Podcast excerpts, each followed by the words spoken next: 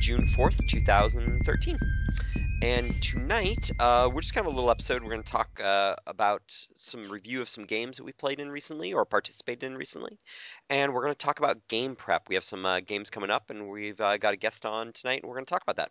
So. And our guest tonight, I would normally say our very special guest, but he's already been here once, maybe even twice. So our guest tonight is Jeffery Loats of the uh, Broomfield Loatses. Jeffery yes, Loats. yes. Jeffery. How's it going? I'm, I'm doing well. and I've only been on once. Okay. I believe the second time that I was supposed to be on, oh yeah, there we was something to, said to the comment that I was not cool enough. So yeah, because yeah. we had Magnus on instead, because he's an That's right. international IFGS superstar Yeah, yes, had to have the superstar on. who Nice. also won the Oklahoma like LARPing duelist competition. So I, I saw that. Yeah, that's Did pretty he cool. win? Yeah, well he won. So apparently they did like a second list with open weapon. I Uh-huh. don't I don't know what the first list was, and he won the open weapon. Yes. I wonder what his weapon of choice was. I mean, after the last Hmm. game, like he fights with so many different weapons. You know, I just don't know what he's going to pull out. Well, he, he said, you know, his big like arm sword thing. He said he's never lost with that. So maybe Oh. that was. Yeah, it's got to be the arm sword. Arm sword. Yeah, he has a he has a weapon which basically it's a it's a sword. Imagine that it's a uh, like a. Do you know what a punch dagger is? Mhm. So imagine a punch dagger that's you know forty two inches long, Oh, Um, and the the the handguard basically comes like all the way basically all the way up to the elbow. Yeah. Okay, I gotcha. Yeah, it's like an So. extension of his arm, like big Wolverine Mhm. claw that's like 42 Yeah, inches exactly. long. And I know Tom Matthews used to have he used to have a character that had lost one arm and had a sword sort of bolted Yeah, I remember that too. I noticed that these 7.0 rules say that you may not have a weapon attached to your body, so I wonder what happened to that character. What's been going on with IHS lately? Let's uh, let's, let's go through a couple things. Uh, writing has any writing been going on, guys? Some writing has been going on. We we did some revisions of Long Way from Home, which is coming up here on the 22nd, Mhm. um, and uh, that is in sanctioning uh, for its hopefully last or second to last pass. Yep. Um, Mike mostly has been pretty busy working on Envoy, which is a game we plan to do next year. Hmm. Um, and then I've actually been working on uh, shelf games, so you know, sanction, uh, society sanctioned um, games that anyone can like pull out and run. Um, it was a stated priority of the uh, Fantasy Rules Committee that um, shelf games were the number one thing that the IFGS was missing. So um, in the SSC, we've been working pretty hard to try and get some of those through. And so I, I've been updating Sable Pass and um, I turned in Fable first and stuff like that. So that's that's what's going on with me with writing. Nice. So Um, I, sh- I, I yeah. certainly still uh, have some writing that I'd like to be done, but I, I haven't done any of it. Yeah, recently. me too. Dark Quest is still on my my to-do Yep. list. Yeah. The obscure honeydew list. So speaking of Envoy, so William and I went down to Texas a couple weeks ago, and we played in a game down there. And, and one of the things I asked him, I think, on the way back was, what games do we want to do next year? Because we want to Hmm. start getting everyone thinking about writing now, so that they can turn them in in the fall. We have all winter to sanction them, and they'll be ready to produce in the the upcoming season. And he mentioned this game Envoy, and, and Envoy. I didn't have a lot of ownership over the game because I didn't write it the first time. I NPC'd it, and it was sort of Will's idea. Um, I, I, and basically, I just started thinking about it one night. I was reading a book, and I got some ideas, and I think it's coming together to be a really fun game. Like, Yeah, I think it. I think your your rebuild of it is is is very good. Nice. yeah, I was impressed. We don't. We, usually, when one of us goes like, "Okay, I've got this great idea that I came up with for this game. Here's here's what it should look like," the other one goes like, "Wow, that's really not as good as you thought it was." um, and uh, in this particular case, when he he sent me the synopsis, and I was like, "That's really good. Like, I'm I'm a big fan of that." So and I was I was- convinced you were going to hate it because it was your baby, and I, I sort of took it off in a different direction, and I was convinced you were going to love it. And then you, you, you modified it some. You sort of, you know, gave it a different pass. And you said, "What if we did this with it? This is this theme is too strong. Let's go with this other direction." And uh, yeah, it's it's yeah, interesting. and then I thought you were going to hate that, and you kind of agreed with that. So Yeah. It- Maybe you guys are learning. suck. I doubt it. Okay. after 15 years. The the interesting thing about the game is uh, when it was originally run, it was run. The intention is only female players could play in it, and Oh, right. um, so we had a team of, of all women. And so I think this time we probably won't go all women, but we'll go at least majority of the team has to be women. Um, Huh. and I think it creates an interesting dynamic, and you can have some some challenges that I think um, a lot of our female players are really going to enjoy. Not that you know it's always necessarily different than the male players, but sometimes it is. Mhm. Sanctioning? Anyone doing any sanctioning these days? I have done some of my first IFGS sanctioning. Um, oh yeah. Yeah, um, I did the society sanctioning pass of um, Sand and Air, um, which was a game written back in 1992, I think. Might have been 82. Might have been 72. I don't remember. It was not Um, 72. It was probably not 72.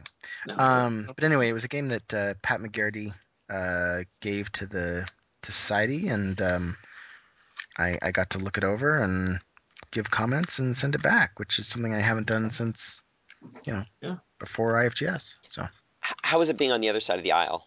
I mean, you've been a writer. uh, I'd like to say against sanctioning for so long. You know, you're you're, you're always the if, opposition. if any if if any writer has ever been a writer versus sanctioning committee, it has been me. So so how's it like being on the other side of the the aisle? Well, so Brandon asked me that. He said, "So, do you like sanctioning?" And I said, "I, I don't mind it. I, I can't say I like it, um, especially because, especially because society sanctioning is somewhat different in that we're not supposed to be adjusting story at all, right? We're not supposed to give ideas like, "Hey, have you considered this?" Or, you know, the players might really get out a kick out of it if you, you know, put in this role playing part or whatever. Um, we're really just supposed to be looking it over for mechanics, you know, for making sure it got fully upgraded to 7.0 um, and sort of treasure values. So it's it's not it's not sort of full sanctioning. Um, And why not? because the idea is that these games are games that have been through um, ideally play at the local levels, um, and we know that they work. So if we start adding story suggestions and mechanic suggestions, and then it's basically like it hasn't been sanctioned. Hmm. Um, and the idea really is just supposed to be that these are sort of updated games that have already proven themselves. Um, so Gotcha. Jeff, yeah, so- Um, so I've been doing a little bit of sanctioning here and there for the Nexus games that they've been running here in Denver Boulder. boo. Um, no, You know, like the fact that they're being sanctioned. No, I don't like the fact that the next one's under 7.0. Is it really? Yeah. What happened? I, I think you'll need to talk to your uh, your writer about that, Jeff, as as the pest Yes, of those guess so. games. Yeah, Will, do you want to talk uh, talk a little bit about that? About what? Why it's under oh? 7.0? No, I don't think we need to go to there. I'm just booing that it is. okay. um, but yes, we should let Jeff go on with his his sanctioning. So I've been Boo! I mean, doing a sanction- little hold it in there. I've been doing a little bit of that, and um, mostly that's been about sanctioning the additional, the occasional add-on encounter, basically. Sure. Um, and then the magic shop always, you know, dust off the the blue book. Um, and then the only other games that are on my sanctioning plate are ones for this summer, and one of them is with the writer, and the other one I think I've lost track of a little bit, so I need to figure out what's going on with. Um, what do you mean so it's that- with? Oh, it's with the writer, meaning it's it's their they've got it. In it's on their plate right now. Yeah. Right. Got it. Okay. Yes, Yeah. as SG chair, I, I think you should not lose track of that other game. Yes, sure I think you're right. Okay. Is that is that Sable Pass? No, No, Okay. Sable Pass hasn't been assigned a subcommittee. No one's volunteered. Oh, okay, great. Oh, great. So yeah, perfect. yeah, I'm not sanctioning anything right now. I don't think I'll probably sanction Sable Pass when we I was about to get say, some other volunteers. get on. Well, I need some other volunteers, but um, yeah, I'm not. you really don't. We really do. you need more than one person, but um, yeah. So I'm not really sanctioning anything right now. I we finished up some magic item uh, VMRs, and um, yeah, right now it's just sort of getting the sanctioning committee finished up with this season and started with next season. So I'm going to focus on that. Speaking of Oh, that's really VMR, um, I I had a vow actually. A vowel. Was it A- A? yes, a vowel. Did you buy it? I had to. They Yeah. don't come cheap. No. Um, no, I had a vow, and that was I've decided to, quote unquote, abuse the leveling in VMR policy until they tear it from my cold dead hands. So who's the next character to tenth? Ninth, Galen. ninth, one point from ninth. Galen. Well, so I actually I'm not sure I'm taking him all the way to, to ninth. I think I might actually do it at the top of seventh, but um and then after that Void's pretty close. I think Void is eighth level already, so Nice. I should be able to top him off here pretty soon. and then I've yeah, got so a I was having couple Go ahead. seconds I've got to get there by the end of the summer. Mm, yeah, yeah. So I'm starting a new character, which we'll talk about a little later. But um, but it's interesting to to have a at least in the power gaming uh, realm of things have a slight conflict between spending cap for gold right now to buy him items and things like that, or leave him poor as a peasant with nothing but sandals to his name until he gets to the appropriate level and then Yes, I've I've actually decided to sort of compromise with Galen, and that is buy a bunch of stuff for him. You know, I've already spent like twenty thousand gold on him or something, sure and just take that as a loss. right, Like, just all off. right, well, that's fair. So I'm going to VMR. Uh, I have a character Owen Lightlord. He's my knight, and um, I I wasn't sure if I was going to VMR him, but if I do, the plan was to VMR him when he he's trying to become a paladin, and so he would gain all these paladin abilities. Well, I'm reading uh, rereading Deed of Paksenarrion, which is one of the best fantasy books about becoming a paladin, and uh, I'm really really jonesing uh, to sort of take him through that journey of the VMR and the the paladin hood and and all of that. So eventually he will VMR, and I'm I'm looking forward to that quite a bit. Cool. Yeah, that's going to be a neat one, I think. Um, FRC stuff. You guys both on the FRC, and there's been some heated discussion on Facebook. I feel. You guys want to chime in on that a little bit? What's going on? Well, that's not really an FRC discussion. Well, it, you say it's not, but I think it is. Well, Will's the new chair of the FRC, so Oh, that's yeah, where that's some right, of this is coming from. I forgot about that. Yeah. so yes. Anyway, so what that discussion is about is I basically said when I stepped up, I basically said like, "Hey, who's ready for a new rules version?" And everyone said, "No, no, we're not." Jeff, you said So- no because you're on the FRC, aren't you? I am. said yes. Uh, I said yes. Oh, okay. Yeah, I, but I was the only one. So the FRC isn't too interested in a new rule system, but we did some informal polls sort of on Facebook. It looks like, and and people are looking for some change, is what it looks like. They, They sure are. So Well, I mean, the people who are on Facebook. Absolutely. Mike actually mentioned that the other day that you know the it could selection just be that yeah there's a selection bias. Although a lot of the people that have sort of answered it are older folks. And in fact actually if you look at the if you look at the the poll like most of the people who answered like no probably not are Mhm. older folks.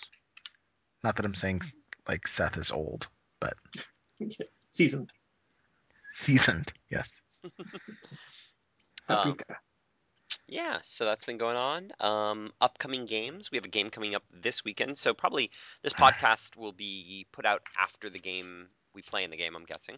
Uh, it's called Trial by Fire, produced and written by Ray Michelle, and he's been giving us some teasers on Facebook as the Wandering Bard. Um, Traveling Bard. cool. Traveling Bard. Yep. Um, yeah, it was. I have to admit, it was cool. Except I, I had a, I, I, I definitely got fussy when it seemed like nothing had happened to the Karkin Forest, even though we destroyed it Mm. over the period of 15 games. That was that was a little disheartening. it's it's hard to keep all of our lore. I mean, we had a lot of lore in there, and I think it could be hard to follow all of that lore. What happened? But, anyways, so Jeff, you're playing on a team, and we're going to talk about that when we talk about game prep. Um, and Will and I are playing on a different team. So yeah, so that's coming up, and I think that's going to be a lot of fun. You guys pretty excited? Yeah, definitely. I'm really looking forward to trying this new character, and um, the people that I'm playing with are are also at least a couple of them playing people that they haven't played before. So it'll be interesting to see how the group of us who've done a fair amount of playing together with other characters, how we negotiate and settle into different um, personalities. If you know, if we can manage that. Yeah, it seems like- the question. Yeah, well, it seems like it would be a it would be a pretty there would be a lot of gravity towards you know sort of pulling you back into Demolier and or at least into that into that role. Yeah. hmm Will, what about you? Are you pretty excited? Yeah, I think so. I I keep having these sort of our our team seems to be incredibly conditional in that everyone has these like I'll only play with everyone if this, and I I'm, I I haven't seen any guarantees that any of those things are going to occur. Right. So after the first encounter, we may just have to all go our separate ways. I I think that's definitely a chance, and I was willing to throw in my game fees for this game in if it blows up in the first encounter, it blows up in the first encounter. It'll be disappointing, Alright. but but I think I'm I'm okay with that. Right. Well, we'll talk about that a little bit later, and um, specifically, I think we Will and I were keeping our team a little bit of a secret, but we can talk about that because I think this is going to come out after the game, right? Oh, good point. Unless we're really on top of it, in which case we could really screw ourselves. Yeah. So okay. Oh, one more thing, production. So Will and I are producing a game, a long way from home, happening on the Coming up here on the twenty second. Yeah. So how's that going, Will? Um, well, work's kind of kicking my butt lately. Um, so I have not been doing as much recruiting as as I would normally do. Um, we'll we'll see. I'm not sure I'm going to get a chance to do it tonight either. What with game prep, I feel like I'm stretched a little thin in the evenings as well. So Oh, that's too bad. I'm sorry. don't be. We'll get there. Yeah, I'm I'm sort of feeling the same way. I, I definitely left for Tennessee. I'm I'm in Tennessee right now, and uh, I get back on Friday. Uh, this we're recording this on a I don't know what day this is. Tuesday. Tuesday. When you're in the field for work, at least I lose all track of days. So, anyways, um, I've got a lot of props and costumes I still have to get together, and I haven't really done the work to get that there. Um, I think we're doing okay on everything else. I don't think you need to worry about pro- uh, costumes since I haven't done any recruiting. No one will wear them anyway. Good point. Um, some of the big props, we have a few big props still left to do, and um, and yeah, I'm a little worried about the heat. So we're playing this game. We're doing it on a Mhm. Saturday during the day in Denver, and last year around this time, or two years ago around this time, we did it at this park. It was a pretty brutally hot day, so I have to make sure that we have some ice water. Actually, I think that was course. that was in, that was in August. Oh, you're right. Yeah, because your daughter was born then, wasn't it? Yeah. you Yeah. remember that day, but I do. still, it was summer, and uh, I'm still a little worried about the heat. But um, I think we're just going to sort of play it as as it goes, and and try and do the best thing we can. I let an enormous pile of cardboard boxes get recycled at work. I felt really bad about it. I will get you the cardboard and the styrofoam you need for that. prop. Promise. That made no sense for a solid 10 seconds there. I understand. Yes. Great. Well, we're going to take a little break, and we will be back and uh, talk you to yeah, and talk to you some more. So, you're back.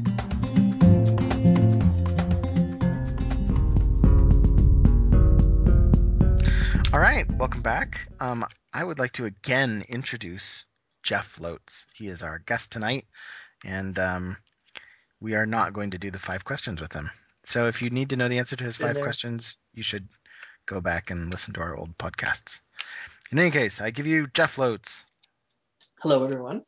So, in this part of the uh, podcast tonight, we're going to be talking a little bit of game review, and in particular, um, our, your usual hosts, Mike and Will, have recently played an out-of-town game called Knightshade, and so they asked me to do like a little interview with them since I wasn't there, and um, just to sort of ask them some questions about what it was like. So, I have a few topics to ask you guys about, and I'm sure we'll range around as as we do. So, um, so, so let me start with this one. You guys have been producing and writing a ton in the last few years. In fact, so Will, did you get to play at all in 2012? No, I did not play once in 2012. And what about you, Mike? I played once in a game that Will wrote for me, so I could play once. Oh Two- yeah, yeah, I produced that. Two attempts. Yeah. That was the only time. Yes. Yeah. So I was wondering um, what it was like to get to play again, to PC again, especially together on a team. Um, I'll start. Um, I was incredibly excited, perhaps a little too excited, I think. Um, I, I spent way too much time thinking about this game and costume, and I, I think I think I went a little overboard because I was just so excited I finally got to play again, and it was an out of town game, so I Sure. was really really excited about this game. Uh, we did a podcast about it, so I think you know you can go back and listen to, to everything that I you know over planned and planned about this game. But I personally was was totally over the moon about this. Nice. Well, Yeah, I was really excited to play. Um, you know, I was definitely a little nervous about the out of town thing. Um, you know, being away from my family for that long felt a little strange. Um, I was really excited to actually to play with Ray. Um, that was something I was really excited about. And uh, to sort of play on a team that was different than the normal team, I, that I didn't really know everyone, I didn't know what they were going to do, how they were going to do. So that was all pretty exciting. It was really good to get back to Firstborn. Um, he's just so easy to play. Um, and uh, yeah, I don't think I was quite as hyped up about it as Mike was, and part of that might have been that you know Firstborn doesn't really require that much prep. I pretty much just pulled out his box and put it in a suitcase. um, but uh, yeah, it was. I, I was I was definitely looking forward to it. I really wanted to see. I had heard lots of things about how Dallas fighters are and all that kind of thing, and mm-hmm. I, I was really interested to see just how different their game would be than one of our games. Sure. Yeah. One of the things I was going to ask about was that you sort of mentioned there was um, that it's been a while since even I've played on a team with essentially pickup members, you know, like people that I didn't know. This wasn't really a pickup group, but but certainly the two of you hadn't played with several of the team members. So did you find yourselves doing different things with your role playing or having to sort of reach back to intro to this character, those kinds of things? I didn't. Um, I actually, strangely enough, I found most of the sort of what I would consider typical firstborn role playing. Um, the sort of like why that's stupid, stop being so human. Um, all of that role playing actually I ended up doing with with Owen with with Mike Mike's character. Mm. So that didn't really come into it for me. Have they ever played together before? Yes. Oh yeah. Oh yeah, that's right. I, I think I played with that too as well. Yeah, we played in a so what, bar game. Have we played in a, an actual line course together? Uh, yeah, we played in Chameleon. Oh no, no, that wasn't Oh, Mm-hmm. Played Azri, and I played uh, Joshua in Mountains of Flame. Yeah, I'm yeah, not maybe sure. not. Yeah, I think it's just been bar games. Yep. Yeah. And for me, it was. I think Will put it really well. Like, there's been two sides of Owen. There's been the sort of very passive, innocent side of Owen. Um, you know, seeing the world for the first time, and everything's very shocking. And then in uh, Tomb of Tempest last year, there was the take charge, uh, shock and awe Owen and this was a really well good it felt like a very good balance of where i want owen to be as a character. He's a hmm. very good person but he was he was not quite as aggressive as maybe he was before. The, the one thing though that um, will's going to laugh about I, I have a really hard time not being lore master and michael magnus i so apologize. There are just many times we'd walk into a counter and i'd be like this needs to happen this needs to happen this needs to be happen i just sort of walk up and start doing it. And so i felt um, that was a little challenging for me and I, I think I handled that maybe a little poorly since I was not the lore master. Sure, we talked about lore mastering in our previous discussion, and it's interesting w- where I will occasionally discover that I, I might need to pay attention more to what it means to be a good lore master when I am not the lore master. Sure. Yeah. so like you know, don't don't just jump in and do everything. Make sure everybody gets a chance to get in there and, and have some fun and that kind of thing. Absolutely. I'm not, I'm not sure if it's just about sort of being a veteran role player and knowing like, oh, I, I think I should go talk to that person. That person is clearly the key to this discussion or those kinds of things. But it's tricky. And and we'll talk about the game a little bit, but it was a great game. I I, I really enjoyed myself in the game. The problem was I felt like there were a lot of typical IFGS answers to a lot of the encounters. Hmm. Um, hmm. And so I, I, was hoping that there would be times when, as a lore master or as a player, I would be challenged and have to sort of not go through the standard reactions of an IFGS player. But I didn't feel that way during the game. It's like, okay, here's the IFGS encounter. This is what you have to do in this physical encounter. Rope mm-hmm. everyone together, you know, send someone across, you know, or whatnot. And so I, I, I wish that's probably the only thing I wish there would have been more of is something that would pull me out of either add some tension or or um, just pull me out of the typical IFGS encounter mindset. So you so you couldn't just rely on your I already know how to work these encounters. Exactly. Right. right. So interestingly, I, I, had a and I know this is jumping the gun a little bit, but um, I had a sort of reverse example of all this recently in Tomb of the Goblinslayer. In in that I was on a team where I wasn't the lore master, mm-hmm. playing a character who should never ever lore master. Um, and my my team really wanted me to lore master. Um, you know, there was uh, uh, our lore master. I think I think it's the first time he's actually lore mastered. Um, and he was and, intentionally playing as a bad leader. Right, exactly. His his character is sort of a solitary desert wanderer, you know. Um, but yeah, I mean, I think I yelled, "Stop looking at me!" or "Don't look at me!" or you know, "Figure it out yourselves!" or something a number of times. Yes. Um, I was the uh, GM for your team. oh, right, yeah, yeah. Get some context in there. Yeah, so I got to Um, watch the antics. but yeah, so it was it, it was interesting because I had no temptation to lead. That was yeah, that was nice. Yes. So I, I don't. I'm not sure we want to hear the story of the whole game. So let me ask a couple different parts of it. So one of the things that I'm always interested in when viewing myself at, in, in terms of how a game worked is where did I notice myself come out of game, or where did I notice myself later look back on it and realize that I stayed really, I stayed in game really well. I stayed in character really well. So, in the role playing aspect, what did you guys, what did you guys experience? Go for it, Will? Will. Yeah, I had no problem staying in character. I felt like um, for the most, I mean, we we had a lot of big pauses, um, which Mhm. is often kind of a, a trouble, and there were certain a number of times when I was actually talking to Ray. Ray Ray and I would just talk as us rather than in Sure. character. Um, but uh, yeah, for the most part, like during the actual encounters of the game, I I I was totally in it. But that that character's pretty easy to do that with. So.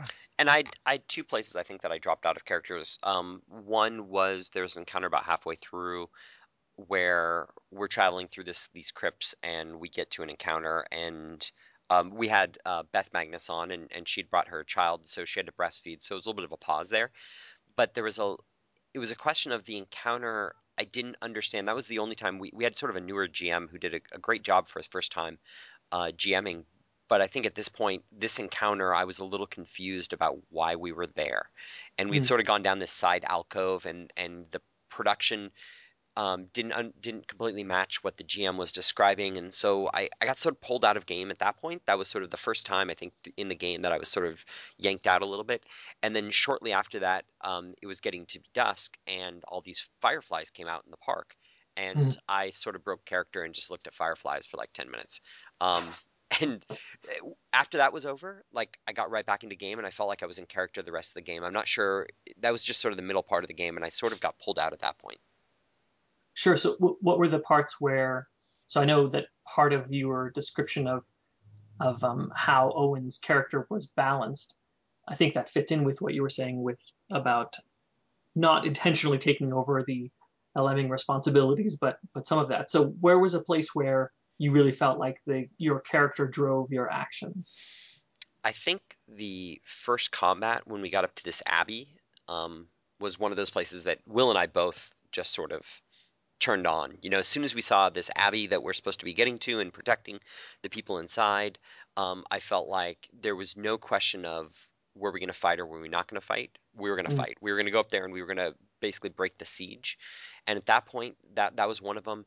Soon after that, we go into another encounter um, where there was a guy behind a gate, and I just felt like we, we were walking through these crypts and there's this guy behind this this grate or this door and immediately my character there was this whole thing about the sigil and we are trying to figure out if it's dangerous or not and my character didn't care too much about the danger he cared about is this guy in danger inside this crypt and I wanted to go free him and make sure he was okay and I felt like you know there was there was no question about you know yeah I was I was concerned about the danger but it was really about is this is this person in there okay like was he locked in there? Is he trapped in there? Is he, you know, actual person or is he undead? You know, I, I hmm. just immediately my character, I just wanted to see what was going on with this guy to make sure he was okay. So I think that was another place where where I felt very much in character. Yeah, nice. So, one of the things that I'm curious about is the differences in the in the culture, in as much as there is between Denver Boulder and and um, this was in Texas. Um, so, in terms of like how games are produced, did you guys notice any differences? Yeah, I mean, it felt um, it felt a lot closer to, and, most people aren't going to understand this reference. It felt a lot closer to a GS game than an. IFGS game. Um, you know, when when when we showed up, it was it was a park. You know, there were lots of Tupperwares sort of just sitting where we were going to check in, and Um, you know, it was kind of a like we'll get started when we're ready. hmm Um, and so yeah, I mean it, it it didn't feel like it was quite as high stress and crazy as Denver Boulder Games seemed to be like right before game on. Sure. Um, so yeah, and and you know it was it was definitely a park game. Um, you know, we like for the first encounter we had to like dodge the picnic and Right. um and and uh, you know it, I don't think any of that detracted from it in any way for me. Um, Mhm. But you know, I have a lot of experience with those kinds of games, so Yeah, I, Sure. I agree. I, I think they did a great job for where they can play. They don't have the type of sites we do. They don't have the storage of props that, that Denver Boulder has. So there wasn't any elaborate sets, but they did a really great job with what they did. The the Abbey especially. I remember we're coming around the Yeah. corner and Will's like, you know, we, we were told there was an Abbey up ahead and we didn't expect them to be able to do much. And Will's like, no, no, there's really an Abbey up ahead. There's like this this wall and stuff and this gate. And I was like, really? And we both peer around. I was like, oh yeah, you're right. Um, Nice. and so that was great. The the GMing, I thought there were parts that he did a great job describing things so that I really stayed in character and I knew what was going on. Uh, with the Mm. one exception I, I sort of said prior, um, and that was that was all really great. The lore, um, really solid story most of the way through. There were a few parts of the story that I was I was just a little bit like confused. Like really, like did we underst- misunderstand that? You know, Hmm. if we were really in this in this story for real life, it feels like maybe something was misdescribed to us that we would have we would have actually seen how it was supposed to go. There was this thing about this abbess yeah, uh, being in town and she had to travel through the catacombs, and it was just a little bit of confusion there. And I- I think other than that, the lore was really strong and whatnot. Um, so yeah, Nice. yeah, I definitely felt the same thing. Like afterwards, you know, it was described to us that these catacombs we were in, we had gone in a sort of a, a circle. They were like, it was sort of a loop, Hmm. and we were like, why, why did we do that? Why, why did we that- go in there? that seems like a really dumb idea um, because we weren't you know we were supposed to be tracking down this abbess and you know the very first thing we heard was like you had to go through the catacombs to get to the village and she had gone to do to go to the market and i was like seriously? You have to go through the catacombs to go to the village? That's the worst design i've ever heard. Um so Yeah, so And then when it- about that storyline. yeah and then when we got to the abbess she was sort of like no why would i do that? Why would i go into the catacombs? That's a terrible idea. We were like we agree. All right, so so here's the loaded question, given the title of your podcast. So, uh, and I and it's loaded because I also know part of the answer. But so, talk a little bit about combat and um, how combat was in a different state and fighting completely different people. Mike. um, well, I'll answer for Will um, real quick Ah, and say how it was dare you it was wet. uh, it, was, very wet and it was- hot It was very hot and humid Mm. that day, um, compared to what we're used to. Um, yeah, the fighting was. I think they. I think Will and I and, and Will can tell me if I'm wrong, but we think that a lot of their more veteran fighters ended up playing that day. So it Mm. seemed like they had a lot. So, not all of them, but some of their more novice players were the fighters. Um, myself, I felt like um, the team size should have been a little bit smaller for that game. Personally, yeah definitely it was a six person team and i feel like the fights were sort of toned uh, tuned to like a five person team so it felt like they were a little easy um, especially for i think will, will and i playing these characters. Um, the last fight was a lot of fun trying to figure that out. There was some confusion about a Waffet that i think would have made it a little bit different. But other than that confusion it was it was a great fight. It was a big baddie versus three minions. I think the correct Wathet actually would have ruined that fight for me. Really? Yeah, yeah 'cause i think it would have been i think it would have been a really short fight and Over too quickly. sure okay. Yeah. Yeah. i i enjoy i mean i totally missed the mental the entire mental part of that um of that encounter and i'm really glad i did It's. I mean, it was a long fight. We we went through three or four rounds of him going down and getting back up, and and you know by the end of it, um, he had these minions that kept getting resurrected. So I ended up uh, just killing them, and then uh, taking their weapons and just carrying them under my arm so they couldn't fight, because I, I they, true. they kept kept getting up. Yeah, it's pick up sticks.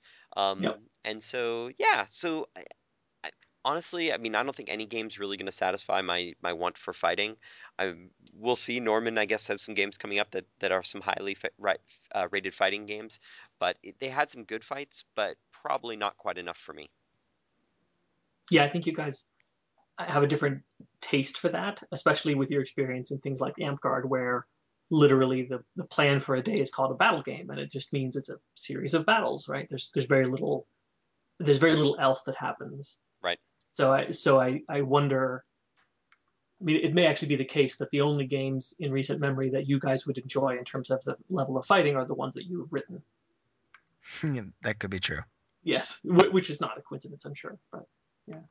So one thing we haven't mentioned here is this is a night game, or at least it was a dusk game, shall we say? So um, tell us a little about that. Like when did you when did you start? When did you finish? How did the nighttime aspect play into it? The game started at four. Is that right? It was supposed to start at four. It started more like five. Okay. Yeah, and it went until ten. Yeah, we were, think- we were off off course by ten, I think. Um, And this was this was what mid May. hmm So was it was it full dark full dark by ten o'clock? I'm sure. Yeah, full dark by ten. it didn't feel that dark, but it, Hmm. it yeah. I think by like well, you're in, you're in a city park with lights, maybe. No, there were no lights because it's Oh, okay. so. Let, let's talk about this park for a second.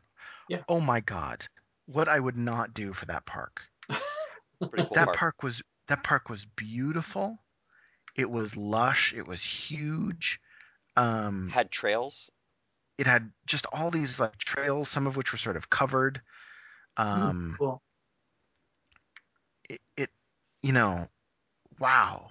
You know, it had these huge open fields for you know whatever you wanted to do. It had lots of them. It had, yeah. I mean, it was Sounded was a like it had a few structures. It well. It didn't really have structures. They had, I mean, they pretty much had to build them all. Oh, Um, I didn't realize that the wall, the Abbey wall, was built.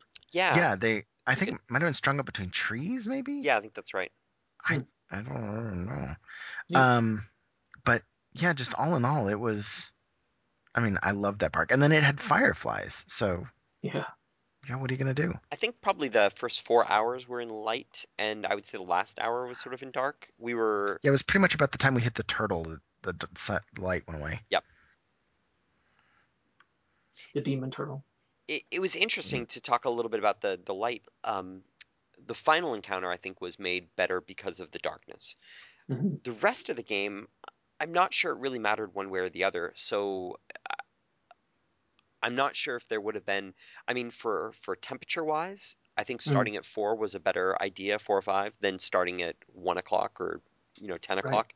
So I'm not sure if that's why they did it, but um, Yeah, I hadn't actually thought of that, but that's that makes a lot of sense. And then different teams are going to get a different night experience, right? The teams that start later, we were the first team. The teams that started second or third are going to have more darkness than we did. So were they Sure. the, these catacombs that we were traveling under were they were most likely in the dark for a good portion of those catacombs when we weren't Well, I don't know. Team Team Two was on our ass.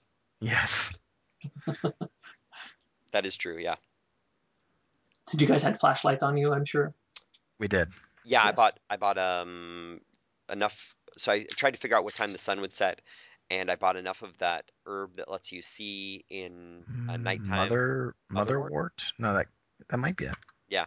So I bought that, and we had little headlamps. And uh, so at the end of the game, I just started using Mother's Wort just so I could use my headlamp, and I wouldn't have to worry about it. Nice. That's great.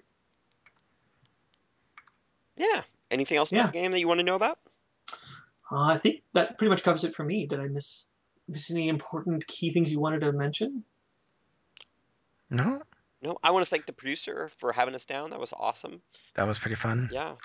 Uh, Um. Oh, I want to give a shout out to um, Fuzzy's Taco Shop. ooh. So when we first headed down there, we both thought that Fuzzy's Taco Shop sounded like a really good way to get like severe diarrhea.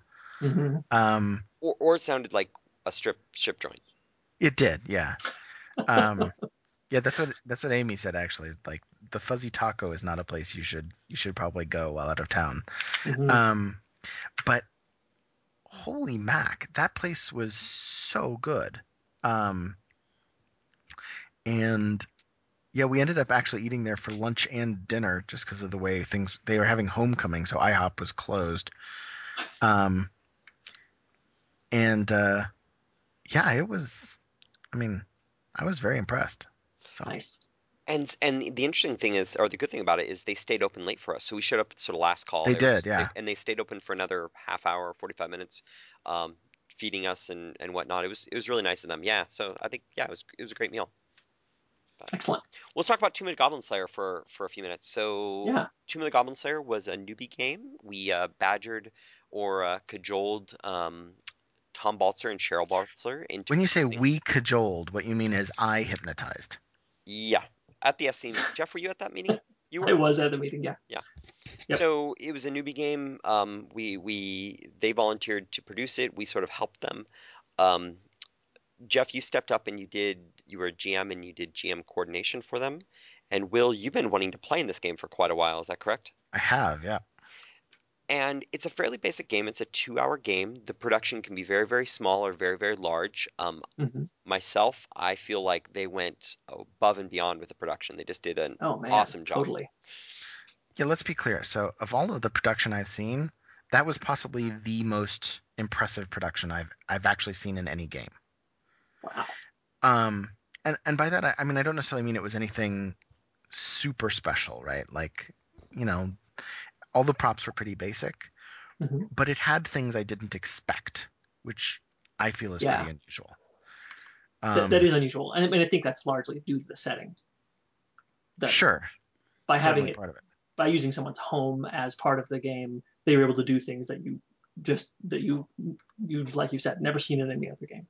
So Right. we used Brandon Slayton's house, and how the game works is the first couple encounters are sort of out and around the park around his house, and then you come into the backyard and you're going through a tunnel system which they built, and you think you get to the final tomb, and you get there and you open the tomb where you think you're going to get this item that you need to get, and lo and behold, it opens into a window well, and you go down into Brandon's house, and it's sort of a surprise. I mean, I- even saw it. Like I was there when they helped put it together, and it still impressed me when my team first opened that that tomb and looked down there and it's like, oh, we're going down inside. I, I don't think Yeah. they all expected it.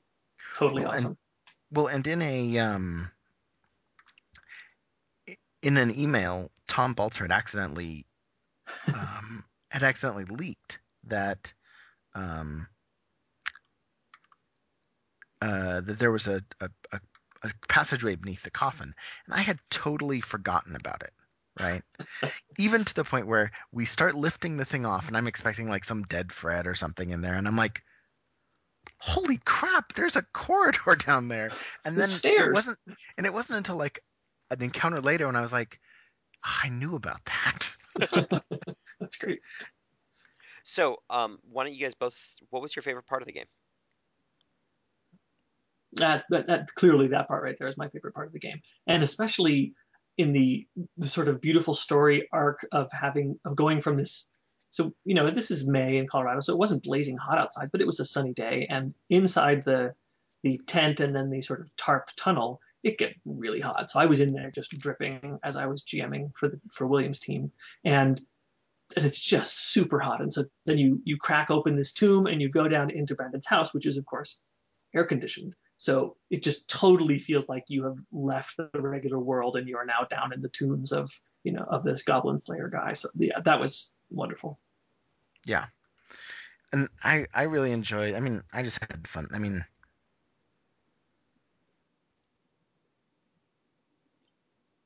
I- in my Will, I think we Um, lost Oh, I you. lost I lost Will there. Yeah, when you, when you say that again, Hello. you're back. Am I here? Yep. Yep. Um I was just saying I had a lot of fun with Norman's encounter. Um that was just I just really enjoyed it. I really loved the production aspects of it. I loved the walls downstairs. That was really great. Um so yeah, I mean, I think it was all it was all pretty cool. So yeah, re- really well done, and especially, I mean, if if every person could come and have that be their first IFGS game as it was produced that you know last weekend or two weeks Yeah. ago, that would be really impressive. Just to be like, oh wow, this is what this can really be. Uh, so so in that way, I think it was an excellent introduction. Yeah, definitely. So, Will, um, because this is called the Battle College podcast, and Jeff, you you less so because you were a GM, but how was the fighting in the game? Terrible. um, Okay. well, Wait, I mean, I, PC or PC? Just kidding. Yes, yes. yes. Let's be clear. Um, well, so I mean, I take it there was a possible fight with Norman, but I, I, we never came anywhere close to that being a fight. Mhm. Um, and then the fight with the goblins was was good. The fight with the skeletons was over before I really knew it had started. Um, uh, Tinika was on our team, and she just like pull cued them to death before they walked in the door. She she was a knight with with the best weapon ever. What was she fighting with? The single staff. How did you feel about her walking into game as a knight with the staff? Um, He threatened think her, I'm- I think, initially in some form. yeah, there was. Yeah. She she shocked me last year when I GM'd her, uh, and she fought. She was the the frontline fighter with the staff, and I thought she did an awesome job with it. I was I She was, was amazing. I was really impressed. She definitely has Um, the get in there and whack them spirit that you need in a frontline fighter. Um, but the the main thing was that it it really felt like it needed a climactic fight, right? Um, it needed there needed to be more when we got back to the elders, or you know, whatever. There needed to be one more fight in order for that to have been a satisfying. Well, I, I think Yeah. you guys got a little bit set up because in your long discussion with Norman, he mentioned like boss man or something, which I don't think is really in the in the game anywhere. No, it's not. But y- so no, no, there we was didn't, we didn't we didn't get the boss man thing until we got to the goblin to the the group of That goblins. was that was Oh, Brad. yeah, I I think think- Brad Brad was talking about the boss man. but but we never cons- we never uh, sorry I never came to the conclusion that I was going to see this guy. okay. Um, So, yeah. But I agree. I think there would be one one more fight to add there after you have left the tomb in, somewhere somehow. Yeah. That would Yeah. that would bring it together in a little bit more climactic fashion. Yeah, because it feels like the skeleton fight is not a particularly hard fight, and it doesn't feel like when you're done with it, you're like, haha. Yes, I am triumphant and deserve rewards. Yeah, exactly. Yes. Will Will was that your first dungeon, except for con the con games? Um, no. Oh no, I mean, yeah, you, sorry. you've done others. Out in the right. flame. Oh yeah, absolutely. Okay. I mean, yeah. for some reason, I got that stuck in my head. I thought that was, but yeah, no, you're absolutely right. Yeah. So, okay. Anything Um, else about Tomb? Uh, the one thing I would say is, I- I felt like that game was, I, I felt like the story was either poorly presented, um, or badly written. Sorry, Matt. Um, I don't. It wouldn't. I, I pretty much agree with you. It would take it would take very little for it to make a lot of sense. Yeah, but, But- as it was, but it I was just like, what the hell are we doing here? Why are we? It felt a little bit like the whole catacombs thing with in in Knightshade, right? We're supposed to be looking for this chest, and the next thing you know, we've sort of stumbled onto this tomb, and I don't know why we care that we're at the tomb. But we continue on, and we find what we're looking for. Yay! What? And the strange And thing then- is, And then there's like a corridor that goes through the tomb. I don't know why there's a corridor underneath the tomb that leads us back out.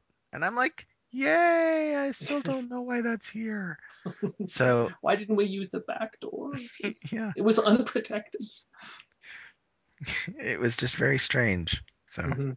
well, and the interesting thing is, so I sanctioned the game, and Right. I didn't notice that while reading through it. Don't, don't ask me why, but I thought the game was. I mean, I told you this, and, and I still think it's a fairly solid game. I thought it was just really well built, well rounded, and whatnot. The two things: the climax at the anticlimactic fight, and um, the story. There are parts of the story that didn't make complete sense. It, felt like, again, sorry, Matt. It felt like Matt had some great ideas in his head on on the backstory of the here, and somehow in either conversion or something like that. Like I just wanted, I want to know the rest of the story. I want it fleshed out because I feel like there's a larger story about what what happened here. Um, Mhm. and why these things were this way. But it felt like they were they were there for a reason. So I'm hopefully we'll you know if we uh, end up resubmitting as a shelf game, maybe we can get Matt on and, and he can finish the story for us, or or we can you know round it out or whatnot. But it was I, I really enjoyed the game, and like you will. Watching as a GM, uh, watching my team go through it, I think this, or maybe it was Jeff that said this. This is as your first newbie game this would have been excellent. Like I think it Yeah. really gets you the spirit of what IFGS is, Yeah, totally. Definitely. and it was only two hours. I know it was very very compact. So I think we're gonna take another short little break, and when we get back, we're gonna talk to Jeff about Trial by Fire and some game prep and what you do before a game. So we'll be right back.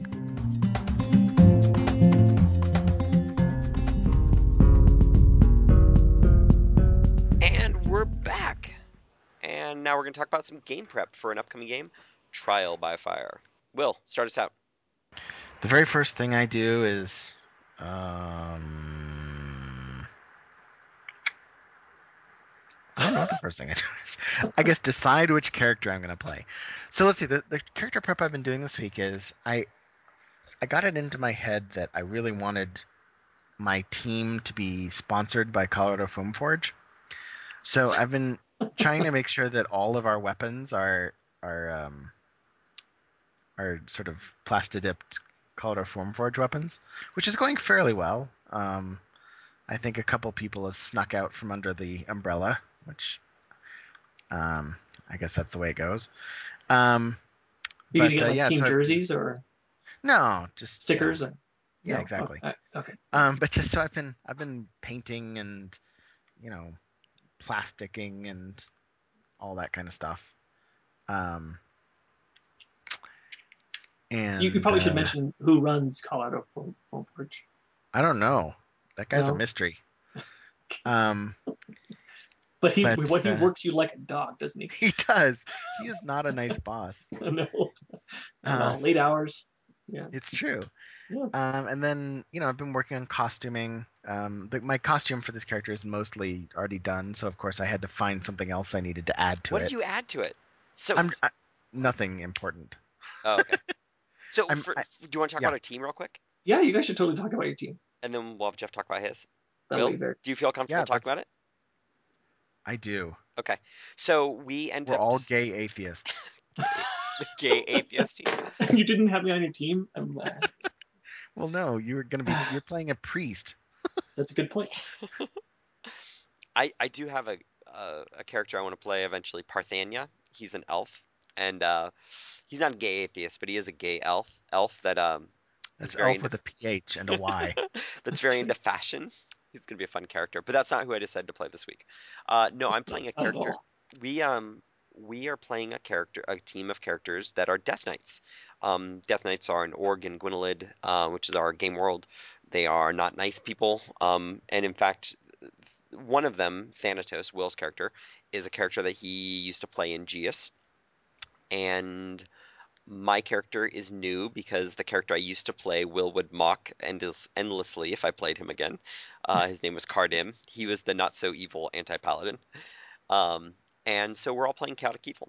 And so it's going to be fun. We basically we're playing with Dia and Nissa and my wife Joelle. And it's going to be sort of a crazy team, I think. Yeah, it sounds like a lot of fun. It if it if it survives the first encounter. Well, and part of what part of what you know the problem with that is that we're we all we all seem to have a lot of secrets from each other Hmm. and things that you know like I'll play with you guys, but you guys can't tell other people that I'm a good guy or a bad guy or a you know a priest or a you can't tell anyone else that I use a mall Right. Um, and so I'm just worried that in the course of the game, you know, we're just gonna all find out that we can't live with each other. It may happen. Um, we are incredibly ineffectual team. So Oh my god, we're terrible. Oh, yeah, especially the first iteration. So Will fights with the worst weapon ever, a two-handed maul. It's actually not that bad because it's long at least, so he's got length on everyone else. But he doesn't have a shield. He doesn't have two weapons. It's not the most wieldy of weapons. He's playing a cleric who is not the most offensive of classes.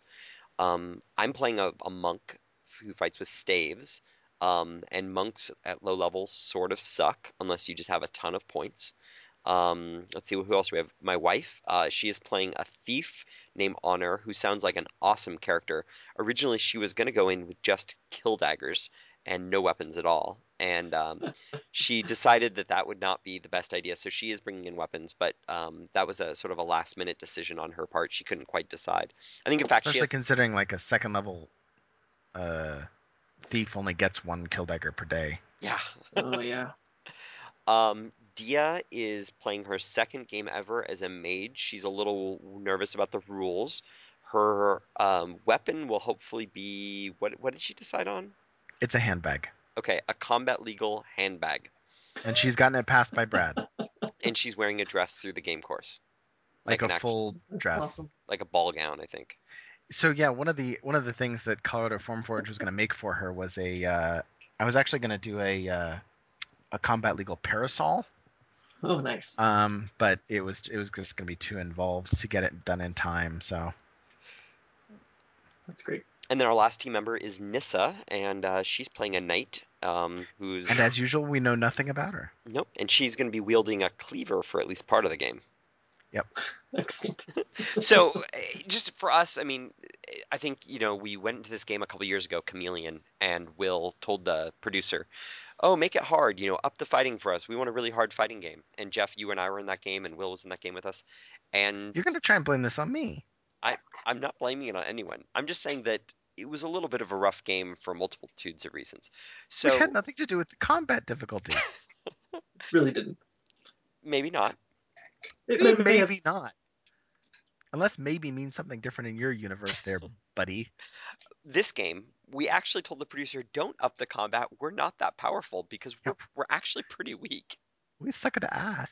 Yeah, so it's gonna be very interesting to see how we how we do. Plus, have you I'm- told the producer anything else out of curiosity? Mm, he knows we're chaotic evil. He he noticed Oh, he that does. because I sent him all the Because we had- information. Oh, okay, right. Okay, interesting. Yeah. So I was wondering what, I mean, I was wondering partly what your sort of philosophy was behind. I mean, so in a- in a system that is so often dedicated to heroic deeds and heroic actions, there's the potential that you've already talked about of having a, an evil team that eats itself. But there's also a very clear potential for having an evil team that just can't do the Start game. the game. Yeah. yeah, the game is just totally non-functional as a as a as any kind of story.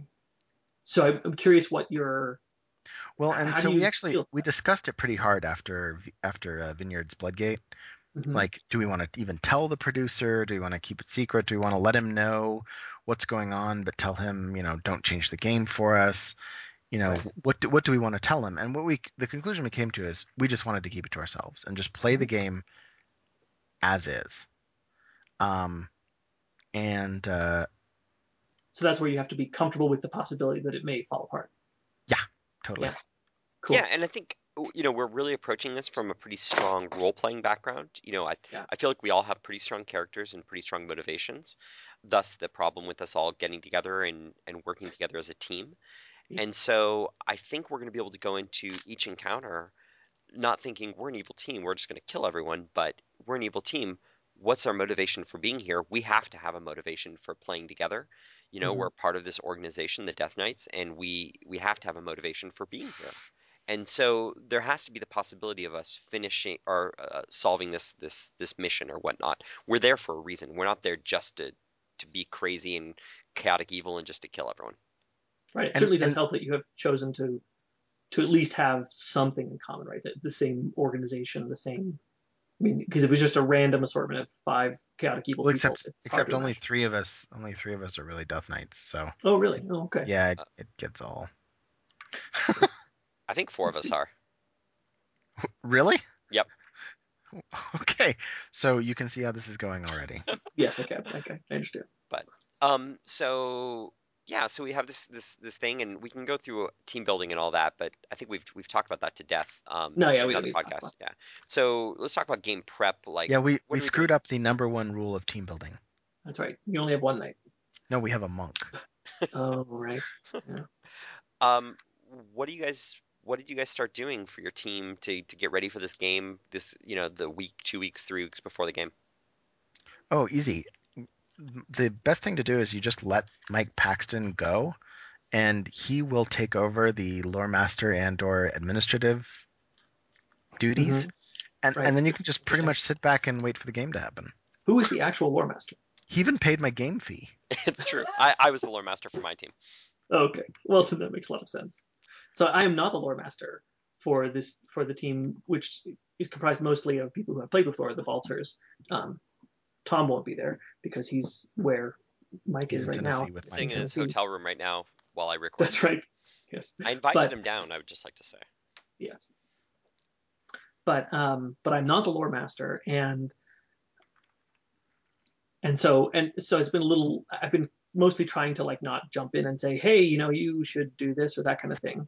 But um, but there's a little bit of that, and you know, certainly f- for those of us who play with the same group all the time, if you know, if I were on your team, for example, and I said, and I sent out an email to everybody that said, hey, what about this? It's not like Mike would get pissed about that, right? We don't really we don't really care who does the lore mastering stuff. Right.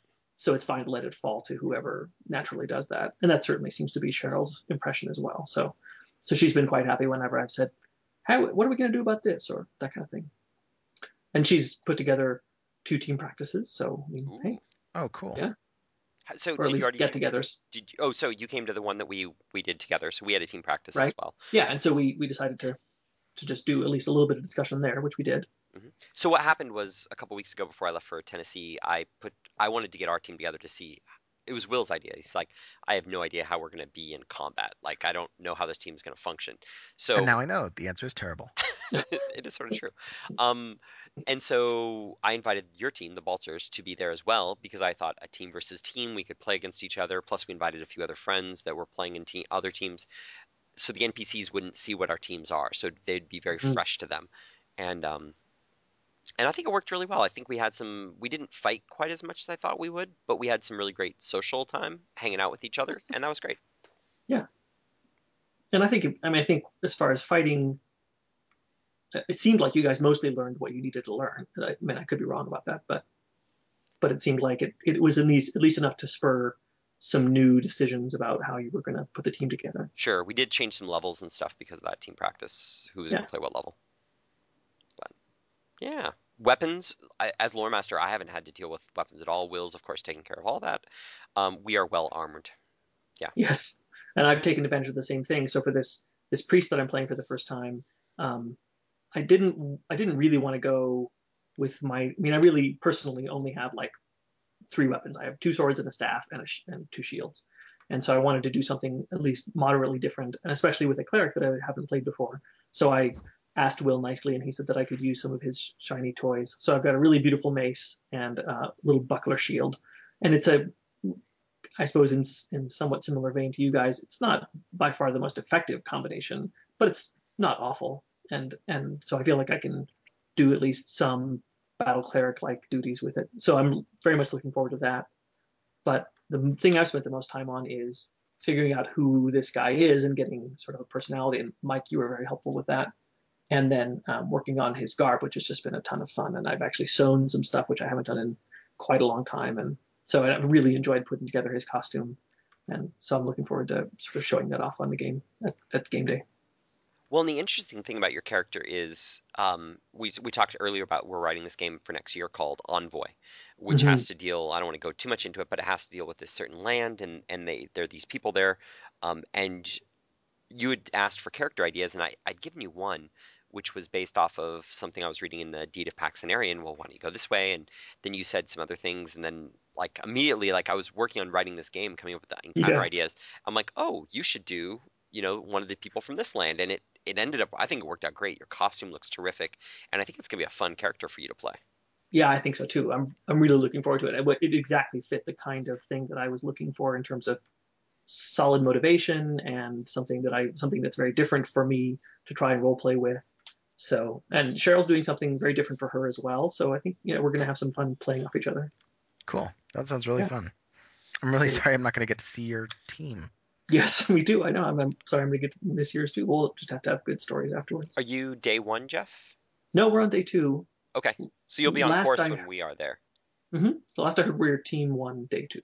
Okay, So we are team three or four. So what happened was, uh, talking about game prep. So I get back in on Friday, and I, I adjusted my work hours. If anyone who I work with wonders why I came home from this project early, it was to get home for this game in time. Um, and so I adjusted my work days that I got flew in two days early.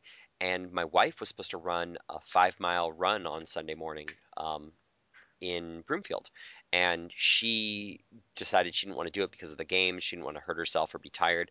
So I said, "Hey, I'll I'll do it. It's at 7:30 in the morning. I can run the race. I'll be done about 8:30.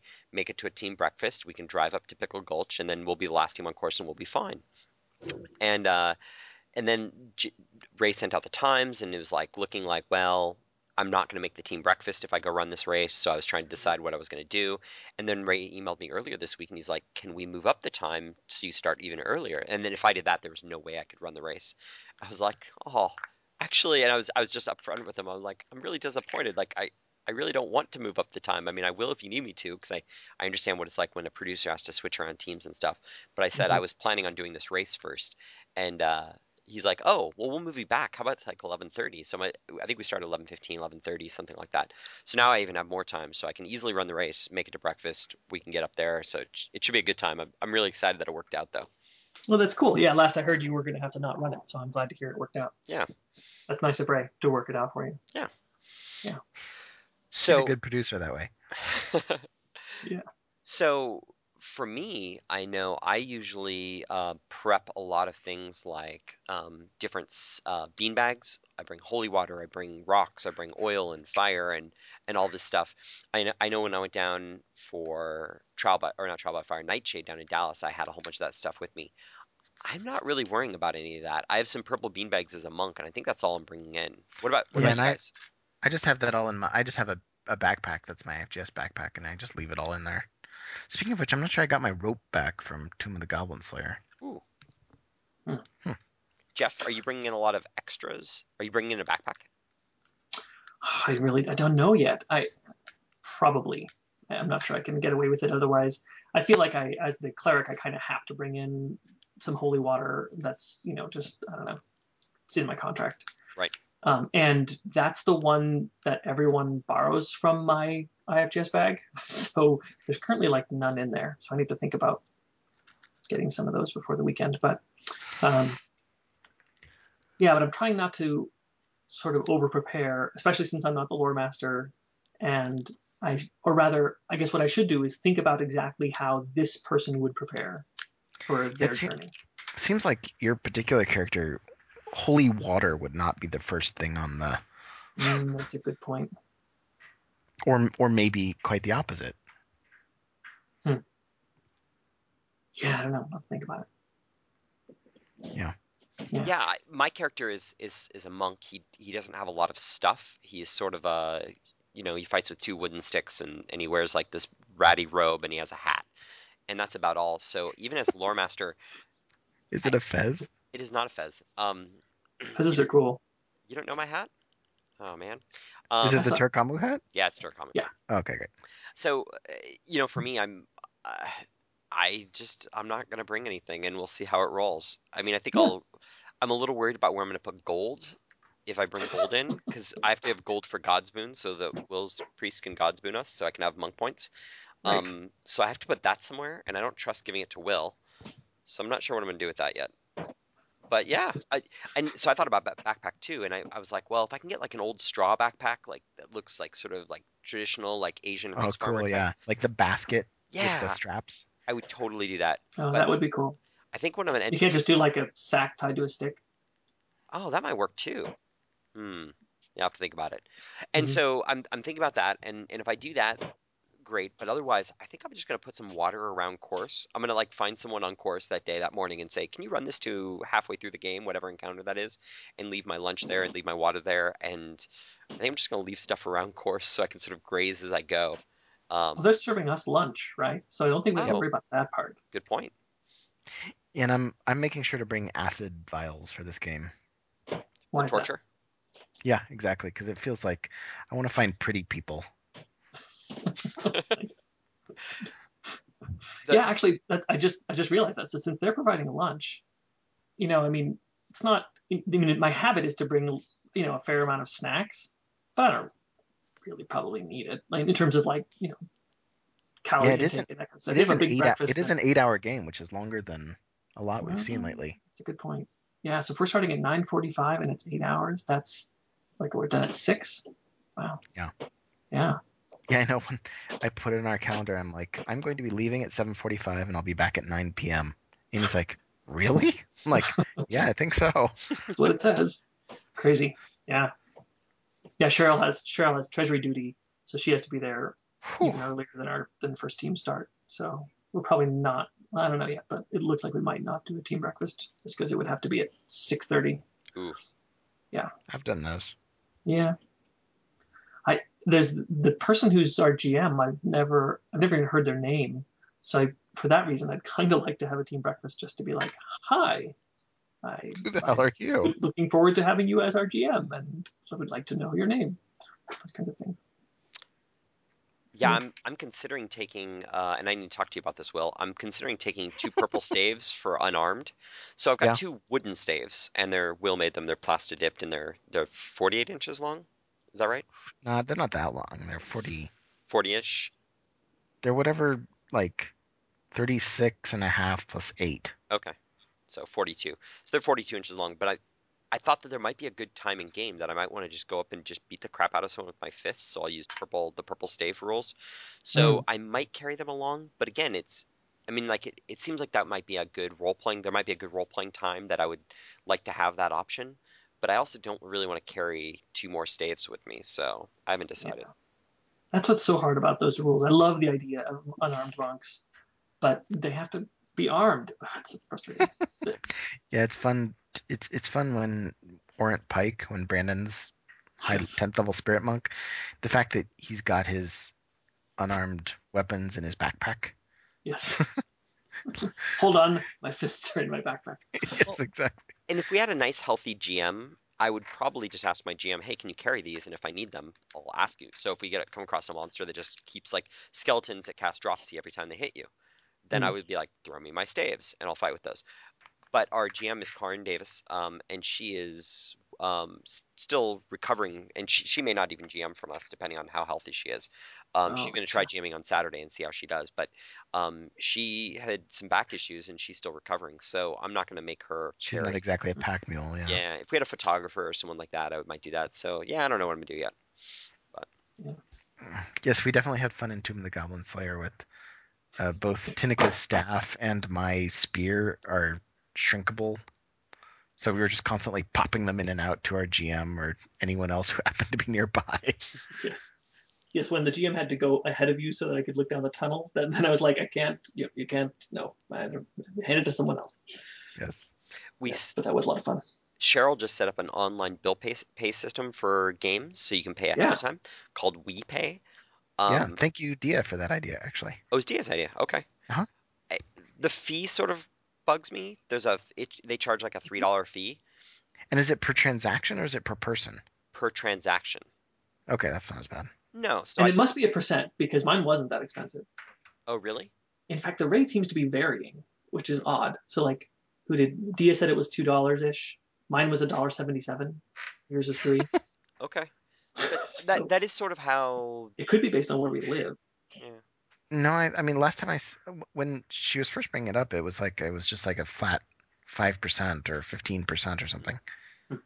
Anyways, that sort of bugged me, but the fact that my game fee is already paid for me and Joelle and, and Will, and then Dia paid hers, so I think we have one person on our team that still has to pay their game fee. It's just really nice that I can get up there and not have to worry about that. I mean, we'll still have to check in, but I can go check. Not bring your cash and, yeah. yeah, I can. Don't I have can. to carry your wallet out of the car. Yeah, I can check in most of our team. They can go get ready, maybe go sign the waiver, you know, right before they go on course, and then we can just go. It just seems like it.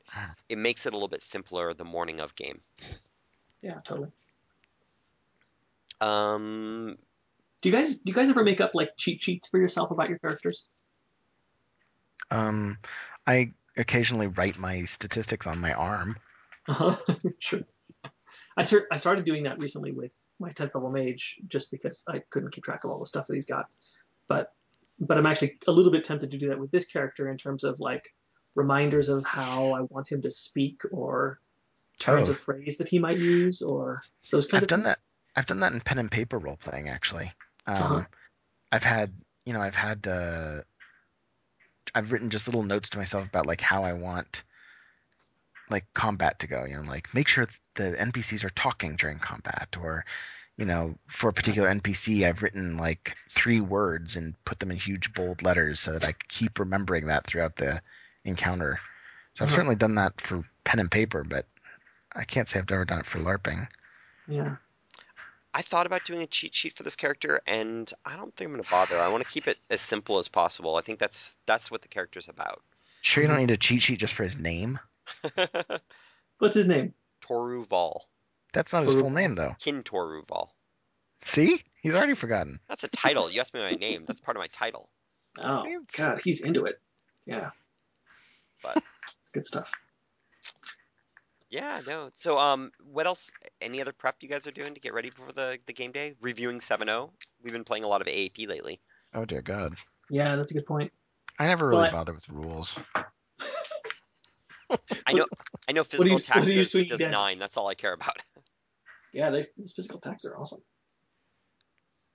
you Awesome. playing a second or third level cleric? Fourth, Fourth. What? it's a sec one through four level game. Oh, yeah, that's right. So, oh, so you have several people playing second. We Yes. do. Uh, Gotcha. Dia is playing second since it's her first time playing a mage, and Ellie is Mhm. playing second because the difference between a second and third level thief is pretty much backstab damage and Yeah. some other really crappy abilities. Um, so she's like, ah, I'll just play second. And Mm-hmm. I think Nis is playing third, I'll play third, and we'll play fourth. Yeah, Nice. Yeah, but it's gonna be an exciting game. I think I'm really excited to hear how your team does, and um, yeah, I just I, I think there's gonna be some good stories coming out of this game. Yeah, totally. I, I feel the same Sure way. hope so. And then after this, um, Jeff, are you playing in Norman's next game, or are you? No, you're NPCing, correct? I'm NPCing Norman's game. One of them. The other one, I'll be out of town. Okay. And so my, but the next thing I'm doing is Long Way from Home. Oh, Oh, right. yes. Yeah, we're pretty Yeah. that and you're playing in that. We've asked you. to Coming up on the twenty second. That's right. Yep. Playing with the Baltzers again. We need NPCs, so if It you're will be- around, Won't have Cheryl, but we will have Right. Tom. Right. Right. Uh, fifth is still unknown. cool. Yeah. Well, I think that's it. Unless you guys want to wrap anything else up or talk about anything else. I don't think so. I'm gonna pop some tags. Got twenty dollars Sorry. in my pocket. When you said wraps wraps things up, I thought that's what you meant. Uh, okay. Uh, oh, yeah. Anyways, uh, thanks everyone. I think uh, that's a pretty long episode again tonight. Our episodes seem to get longer and longer, but uh, No just kidding. with us. If you uh, ever just need to take a break in the middle of these and listen to, we, we only put out about one a month these days. Maybe maybe one every or two every month. But um, I apologize. If you have any comments or questions, you can send them to us. Uh, we're on. I Facebook lost two well. games of Dominion while we were having this podcast. By default. No, Oh, Will, Will, didn't we have some questions that people sent in that we never answered? No, those are no, those are for the fight casts, I think. Oh, okay, great. Oh no, they were from this. They were. We answered them. Okay. I think we answered them. Okay, well, if you have any questions that you want us to answer or you, anything you want us to talk about, please email us. Um, you can get find us on Facebook or email us at mpaxton88 at gmail.com or whadden at gmail.com. And Jeff, thanks again for coming on and uh, keeping us entertained tonight and uh, sure. talks about Knightshade and everything else. Yeah, you bet. Great. And remember, fighters fight.